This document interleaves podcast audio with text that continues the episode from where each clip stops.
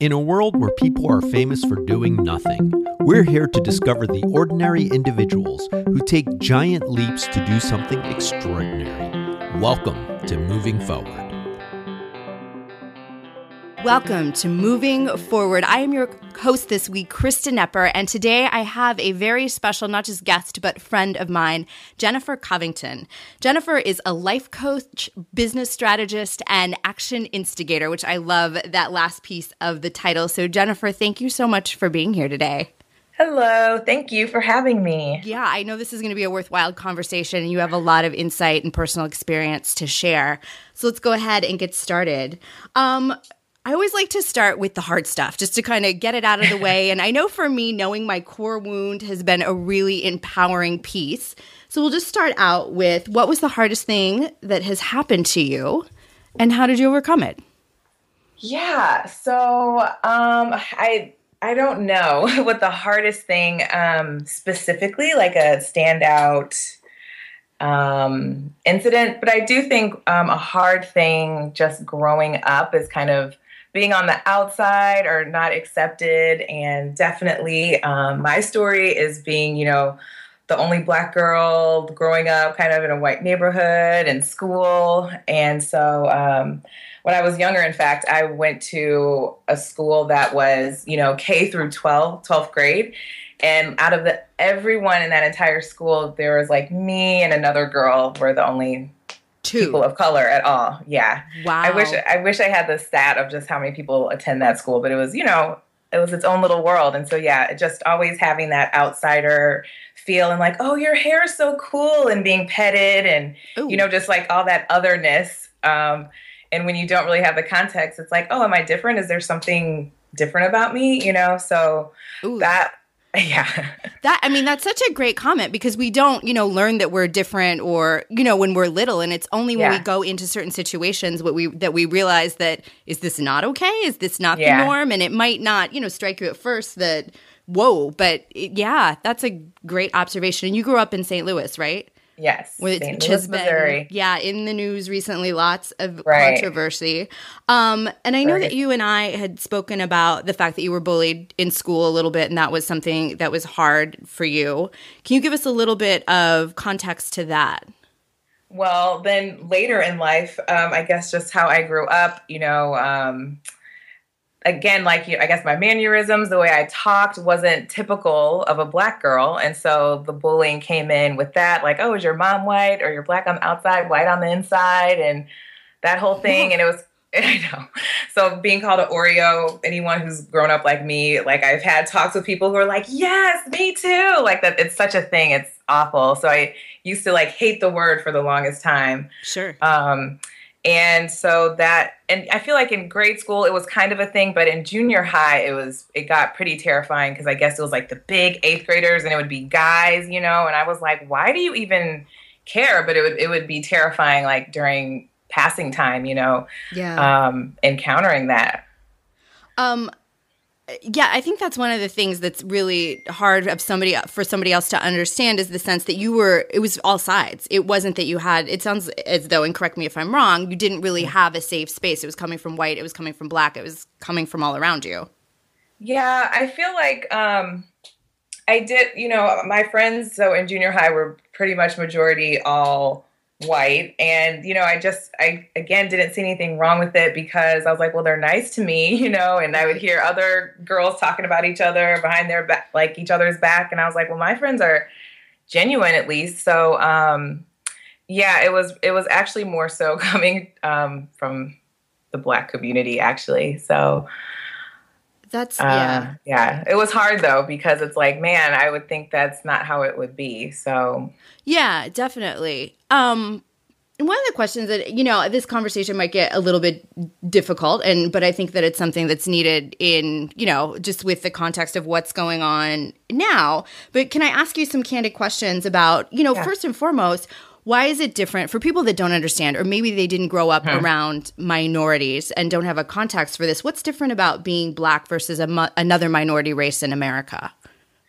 I mean, it's hard. I would of course have to open with, you know, I don't know the experience of someone else. Of course. But But I do know that, you know, just, I mean, it sounds maybe trite even, but just the history of slavery, I just feel like we're not super removed from it, you know, like my grandma, you know, grew up in that age. And so it's really, you know, someone who I've talked to and spent time with constantly, you know, so we're not that far removed. And so I just feel like that history is really still present now. And so I think the Black experience really in America, the Black experience in America is unique in that way. And same, just like I think of my parents, especially like my dad, you know, just working in corporate America, and he would be talking about this person and that person and his boss and, you know, kind of like the man holding you down. And as I grew up and learned history, I'm like, yeah, you know, when you grew up, you couldn't drink out of certain drinking fountains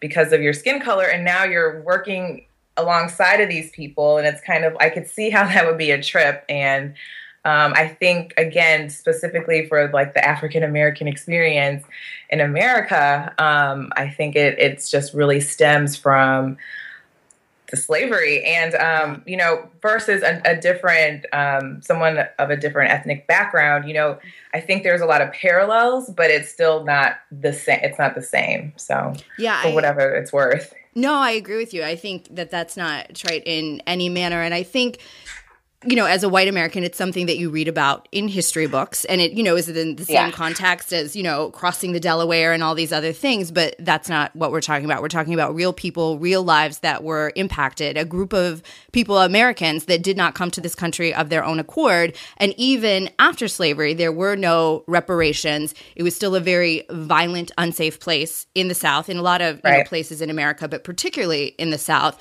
where it wasn't, you know, oh, someone was being mean to me and they didn't allow me to register to vote, just like I couldn't join the Foursquare game. Someone, you know, murdered relatives of mine in a very violent and demeaning way in order to send a message for me to be silent. Exactly. Right. Yeah. All the humiliation and holding people down. And yeah, it's all there, and it's still very alive in the psyche, you know, of just, I feel like Black Americans in America. I mean, I even feel like this is super taboo, but even like the term African American, you know, it's like a lot, America's a melting pot of a lot of people.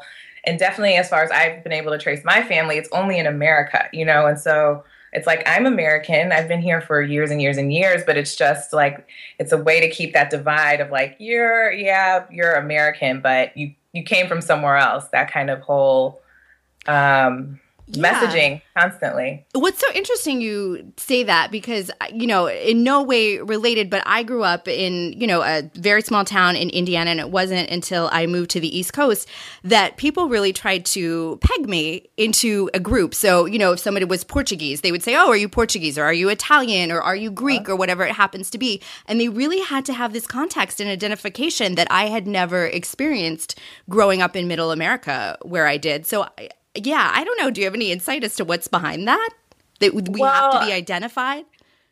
I don't know. I don't know. I mean, I do think I think African American, the term came about to be, you know, politically correct, and it's to be respectable.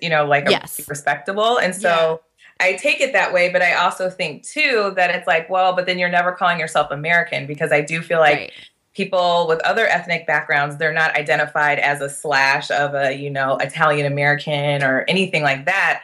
But yet, like, African American, that's the thing. And since, because of our history, you know, as in America's history, you know, that tag is like always the remember, like, you were brought here and all the history. And so I think it keeps it very, instead of just saying you're American, you know, which is why I just say Black, because, I mean, it's just a label. And so, that's, you know, an identifier. Yeah. That's why we need to be having these candid conversations, because, you know, we don't know. So, yeah. And when we don't talk about it, it just festers. Right. Yeah, definitely. So you are currently a life coach, business strategist.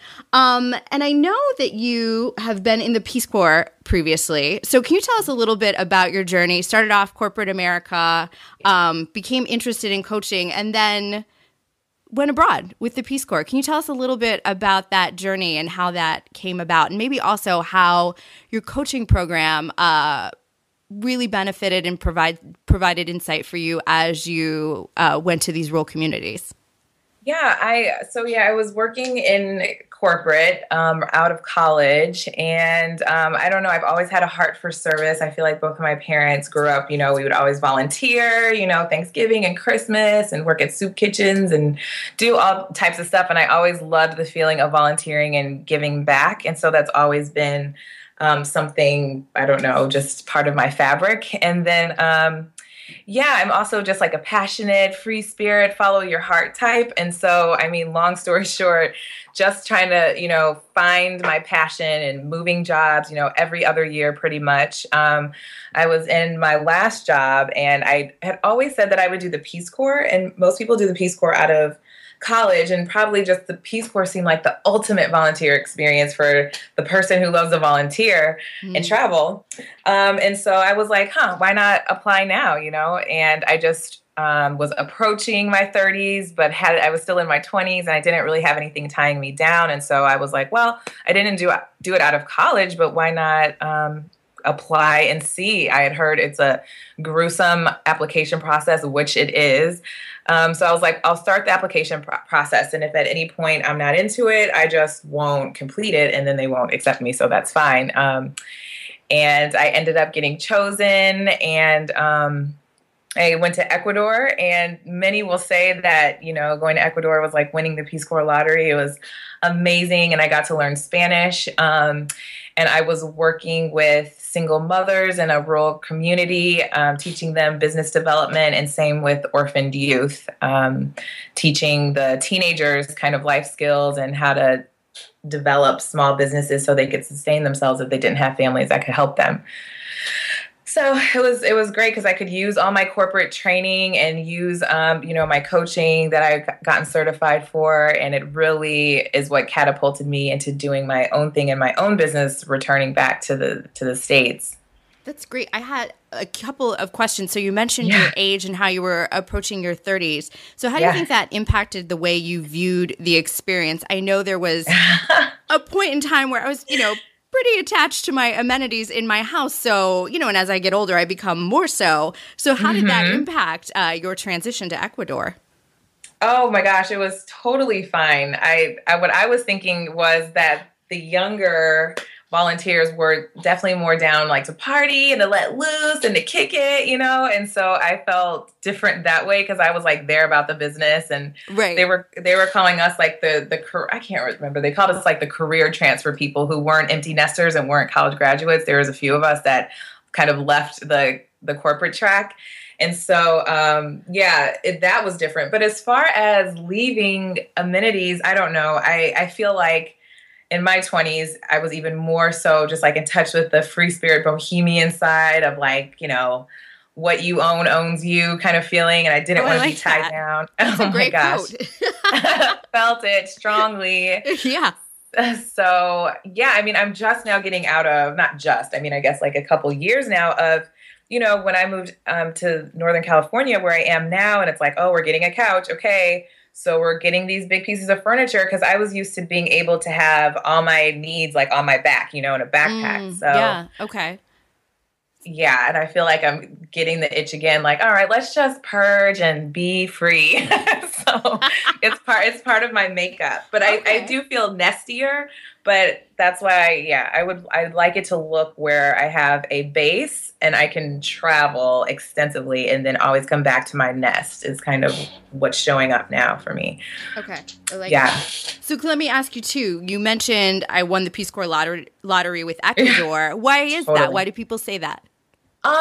So Ecuador was, I didn't even know where it was. I thought it was in Central America. It's actually in South America. And it's tiny. It's the size of Colorado. So it just doesn't get a lot of, I don't know, attention, or at least in my circles it didn't. Sure. And so it was one thing, when I think of Ecuador, I was thinking of, hot and,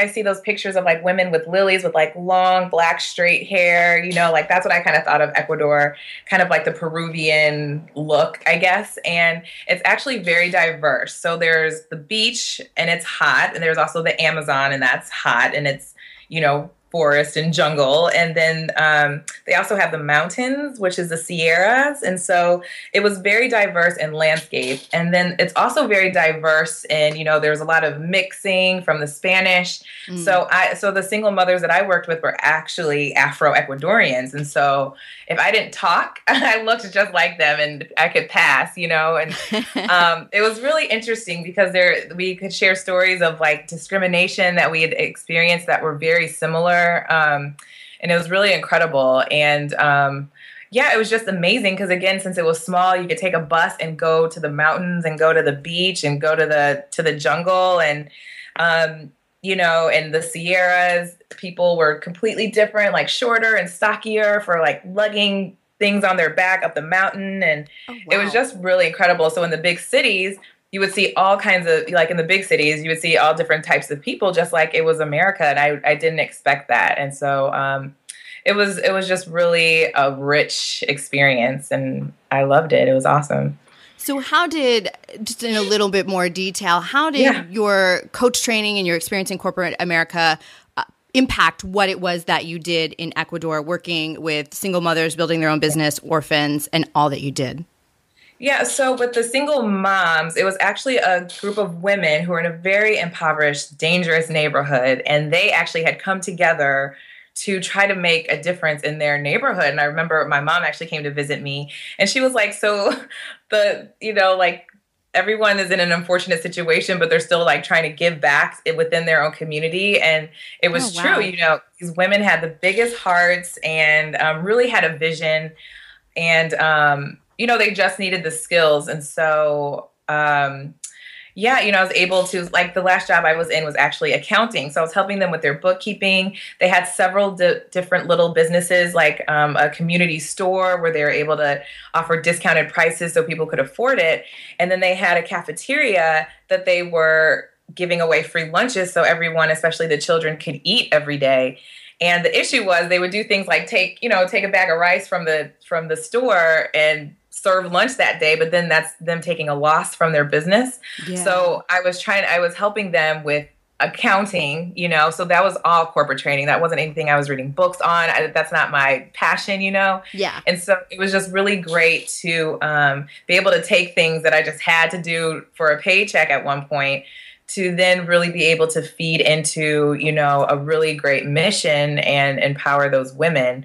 So, just things like that. Like I was drawing on everything and it made it all make sense. And I found that I was drawing more so even of my coaching with the orphaned youth, just because they were all different ages, you know, from 0 to 18 pretty much. So I would do workshops with talking about life skills and, you know, self-esteem mm-hmm. and where we would talk about machismo and, you know, how the whole men and women, I don't know, the discourse. Feminine, yeah, energy. Yeah, definitely. Oh gosh. So that was something. Wait, how old were these kids? Oh, so that would be more my teen group. So 15 to 18. Bigger concepts for teenagers, I think. Yeah, you know, and it was a group, and it was from the orphanage, and then we would go to a bigger city and meet up. And so I had found myself in a mix of some standout kids that were emerging as leaders, you know, in their small towns. So it was really great, again, to be able to see those people that just had that thing in them, to be able to cultivate that so that they would go on and kind of spread the message and be that catalyst, you know, and yeah. It was way easier talking to them. I also would do workshops with grown-ups, and having that machismo talk with, you know, 40-year-old men was way harder than with 15-year-olds. Well, and even, yeah, especially in a way. Yeah, definitely. Masculine, feminine energy is one of the concepts where I get the biggest pushback, where people, can reject it really, really outright instead of being mm-hmm. open to it. I'm not sure why it's such a triggering concept, but definitely that's where I find the most resistance. So I can only imagine it. Yeah. Well, because there's masculine and feminine, because I'll admit, I just recently, you know, learned about that in the Maui retreat that we've attended together. Yes. But before that, I'm trying to think, I really feel like that was my intro. And I guess I'd heard like, oh, yogis or someone talk about feminine energy. And I'm like, oh, isn't that nice to like be just like, I don't know, a woman, I thought, just like, love that you're a woman. And I do, but mine comes in the form of like girl power. And so when I was doing those workshops, I was coming from the point of like, women are equal, we're smart, we have, you know, but it was still more of like, girl power, you go girl, you know, that energy versus the real universal dichotomy of like feminine and masculine and the energy of it. So it's new. If you've never heard it, it is something to wrap your mind around. And if you're not open to it, then yeah, you reject it immediately. Well, I can see both of those pieces being rejected by a 40-year-old machismo. Oh yeah. Because like, if she has on heels, she wants me to whistle at her. I'm like, right. Oh boy. Like, no, that's not what we're talking about. That's funny. Hey, Moving Forward listeners, if you're enjoying today's episode, consider supporting the podcast. You can purchase a copy of the Corporate Clichés Adult Coloring Book or try out Amazon Prime or Audible using one of my affiliate links, which you can find in the write-up for any of the episodes at BeMovingForward.com. What did you love most about your Peace Corps experience? What really stands out? Yeah. I mean, in general, the openness, you know, like I'm struggling with my Spanish and people were really so patient and everyone was just like really open and really appreciated just someone being from a different country and doing their best, you know, and not everyone knew why I was there, everyone I encountered. So definitely the people who I was volunteering with so appreciated the help, even if I felt like I was worthless some days, because, you know, it's just like, oh, I'm, you know, a mess. You know, it's the craziest thing to go over there. We had a psychologist come and talk to us in training, and she was like, what you're doing is the equivalent of, you know, putting on bunny ears and a bunny tail and like going to Wall Street and being like, does anyone need any help? You know, like, what are you thinking? Like, you don't speak the language. Yeah. You know, like, what are you doing? Pretty much. Right. And so, and I definitely had days of feeling like that, of even being like, I'm smarter than this, but you guys don't know because I'm talking like an infant, because that's the only way I can communicate right now, you know, with 4 weeks of language. So, so the kindness, you know, people were really open and like, oh, yeah, no, I understand and whatever, just really open it. Because I feel like my experience in the U.S. is that if anyone shows any type of foreign anything, it's not as openly received in general, you know, I agree with that. Yeah. Yeah. Not like any of my friends or my circles, but in general, there's a level of intolerance for accents and whatever, different cultures, different food, you know? So that was like amazing. And I really appreciated it. And specifically with the women that I was working with, cause I worked with them first when my language was worse and it was a big city. And I just, you know, it was a culture shock. And we're so close, I realized later, is because they took me in like an infant, you know, because I could walk and breathe and like, you know, fill a cup of water myself. But beyond that, I couldn't, you know, I didn't know where I was going. I didn't know how to talk. You know, it was just a mess. And they really, really nurtured me. You know, I had a family member pass away while I was in Ecuador, and they were, you know, there to care for me and nurture me through that. And so it was just like a really, really close bond that we had. And I think it's just because I was such a mess at first, or, you know, and they were really patient with me and loved me through that. So in general and specifically, that's what I loved the most about it. Right. Wow. What a gift. It's funny as you're talking about patience, I realize how impatient I am with not just other people, but with myself and my own experiences abroad and not knowing the language. I was never in the Peace Corps, but just, you know, relating to the idea of I am speaking like a 2-year-old and I'm pointing and I can ask how much things cost, but that's about it, you know? Yeah, just you don't know how smart I am or, yeah, I'm more intelligent than this, but it's so I was like, when I get home, I'm going to be killing it at charades because but it was really cool because my mom does these different trainings for adults and teaches like classes.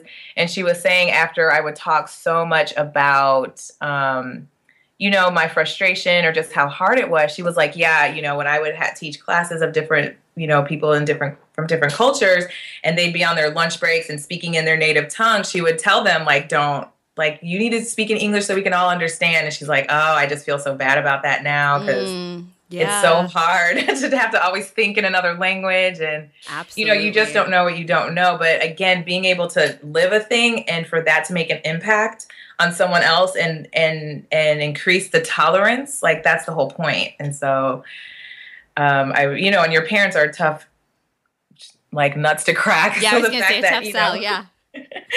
I was like, well, that's great. That's awesome. Yeah, definitely. I love that. So I know when you transitioned back to the States, it was not the easiest thing. Can you talk to us a little bit about your return culture shock? Yeah, it's a really bizarre thing. People definitely say, and I was gone for 3 years.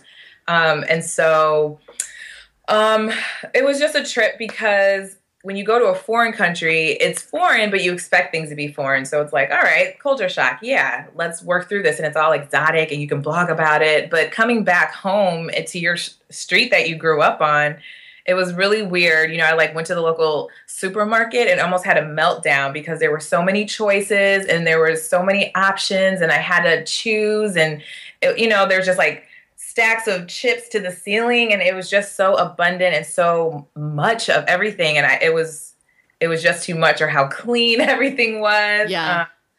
And just to incorporate myself back as a citizen of getting my car registered and getting my insurances up and how much it cost and just how many things there were versus just being, there's a lot to incorporate yourself just as a person living in your mom's basement.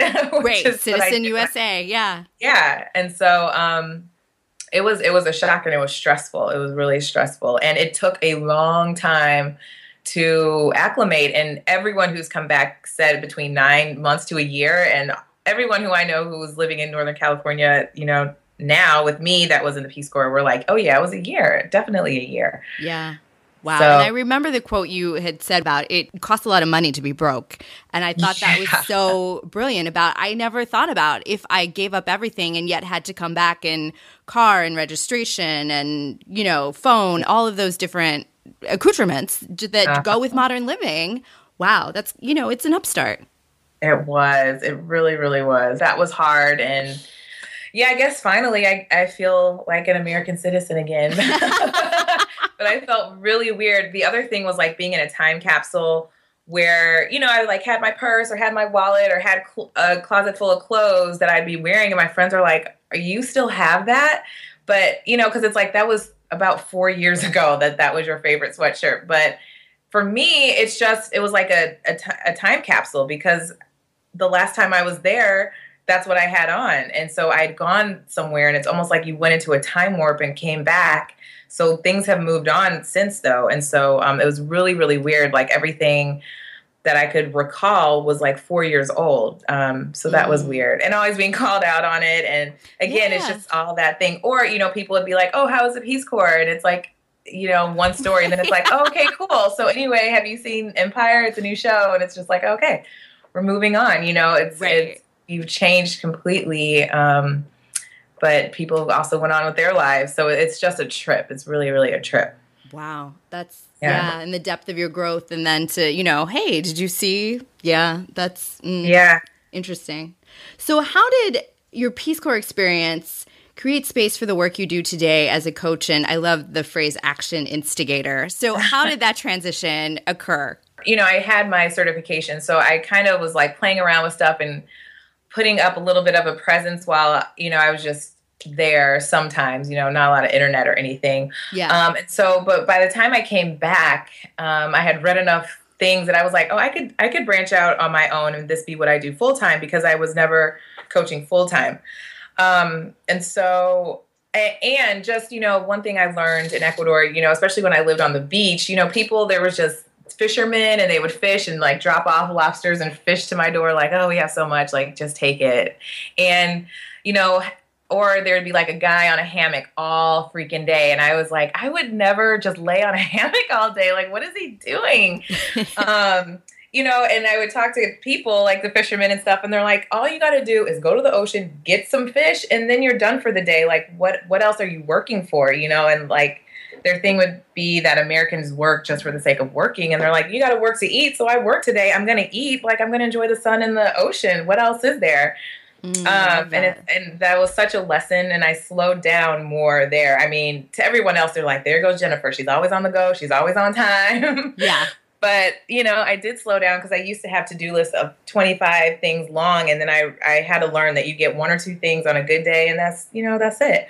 Or you know, you're walking down the street going somewhere and people are like, oh, come in for lunch. And then that's the rest of your day. And I used to be stressed out. Like, I have somewhere to be, or no, but I said, you know, whatever. But it's like really laid back and cool. And it's more like live life. Don't just work. And I'm such a hardwired worker for the sake of working. So that was a lesson. And so when I came back, I was like, yeah, this, I need to do what I love to do. And, you know, I know that coaching can be a lucrative endeavor. And it's, you know, again, pulling from my corporate training, but it's also my coach training. And, you know, I could really make this a business and being dedicated to having more meaning in life. Like I knew I couldn't go back to a cube or be working on the weekends and all that. Yeah, and that was definitely directly related to my life in Ecuador and what the Ecuadorians taught me for sure. I love that. I do remember one time, similar story, being in Costa Rica. I was there surfing, and there was a day where we just had these huge swells, and we stopped everything else we had planned, horseback riding or whatever it was, and someone, you know, explained, the shops will be closed. We cannot go eat at the restaurant because no one will be there. This is what we do. This is what it's giving, what, you know, nature gives to us. This is what we're going to take advantage today. And it's so simple and it's so brilliant. Yeah, I remember people were serious about their lunch breaks and siestas, you know, so even like men that were out somewhere working, they would come home, you know, and the wives would have like a real lunch for them. And I remember being in my last corporate job where if I took my hour and like didn't eat behind the desk, you know, I'd get glares and people would be like, oh, you went to lunch today, did you? You know, like, wow, yeah, it was such a thing. And I'm like, can I not get out of working 60-hour weeks an hour lunch? Right. You know, and like, even if you were taking like big, long road trips on the bus, like the bus drivers would stop for an hour and eat like their bowl of soup and their rice and their chicken and eat, you know, they weren't like, oh, we got to get you here at this time. So, I mean, the first time I was like, are you kidding me? But the next is like, bring a book, go ahead and order you some lunch. Don't be mad. You don't have to just eat graham crackers or whatever. So it's just honoring. It's like, why rush? Why do the most? Why be hungry? Why be filling your body with to-go food or whatever? So again, it's just the culture. It was the culture though, to do that. Yeah, I think we can all learn a lot about just being present, not thinking about the next thing and the next thing and the next thing and going. Yeah. What is the proudest thing that you have done so far? This is where you get to brag. If you need permission, there you go. Proud to me though, what it conjures up is inside, like what really made you proud. And I do feel like in general, like my sense of self is what I'm proud of. Okay. And kind of doing my own thing. So even like, again, being told I wasn't this enough or that enough, I feel like I always stuck to who I was, and that really benefited me, you know, later in life, later in school, even, you know, when you realize everyone's insecure. And if you aren't rattled by people telling you who you are, you actually become a magnet for people. Right. And so I you know, that still has served me to this day, just because, you know, I understand my way with people now, and I wouldn't have had to maneuver that if I hadn't had all those unfortunate times being younger. And even, again, going to the Peace Corps is something I'm proud of. That was a really good move. And again, everyone thought I was crazy. Not everyone, because I do have a very supportive cheerleading squad in my life, but you know, it was still crazy. It was kind of like, okay. And every, you know, like, when are you coming back? But, yeah, I'm proud of that decision and things that came up, you know, when I was being encouraged to come home, because times got rough for sure. And so I think I'm just proud of how I always listen to that inner voice, or my internal drummer, and follow that, above all else. So I love that. I think that's some of the most useful advice I've received in my own life is, you know, the only time where I've really gotten off track is when I didn't listen to that internal voice. And I love how you say you're a magnet for people, because I definitely see that in you, and that definitely resonates with me. So if some of our listeners wanted to work with you, were curious about your coaching practice and wanted to see what you did, how would they get in touch with you and learn more? You can find me at jennifercovington.com. And all my information is really there. My Work With Me page is where you could get on my calendar, and we can talk about anything really, 30 minutes. If you have a big dream and you just don't know how to go about it, or, you know, you have an idea. I love talking to visionaries and dreamers and world changers. So anyone who just feels lit up and wants to talk, I'm open to that for sure. Especially if they're listening to this and heard me through your program, then they're already a friend of mine. And yeah, I'm on Facebook. It's at facebook.com/Jennifer Covington fan page. And Twitter and Instagram, it's both at The Real J Cov. So TheRealJcov. And do you work, just for clarification, with individuals? Do you do group coaching? What's your approach and process? I do both. I work with individuals. And again, it's usually the visionaries who are, you know, wanting to be speakers, authors, coaches themselves are who I work with, mainly like personal development of some kind, professionals. And also I just started a group coaching program because I just wanted to make a bigger impact. So that is going to be opening again soon. So definitely either sign up for my newsletter, which you can do at jennifercovington.com, and you will be the first to know about that. So doing some early bird things, so you definitely want to get in on that. Beautiful. I really love that. Thank you, Jennifer, for being here today. Really, really grateful for your insight, and for sharing your journey.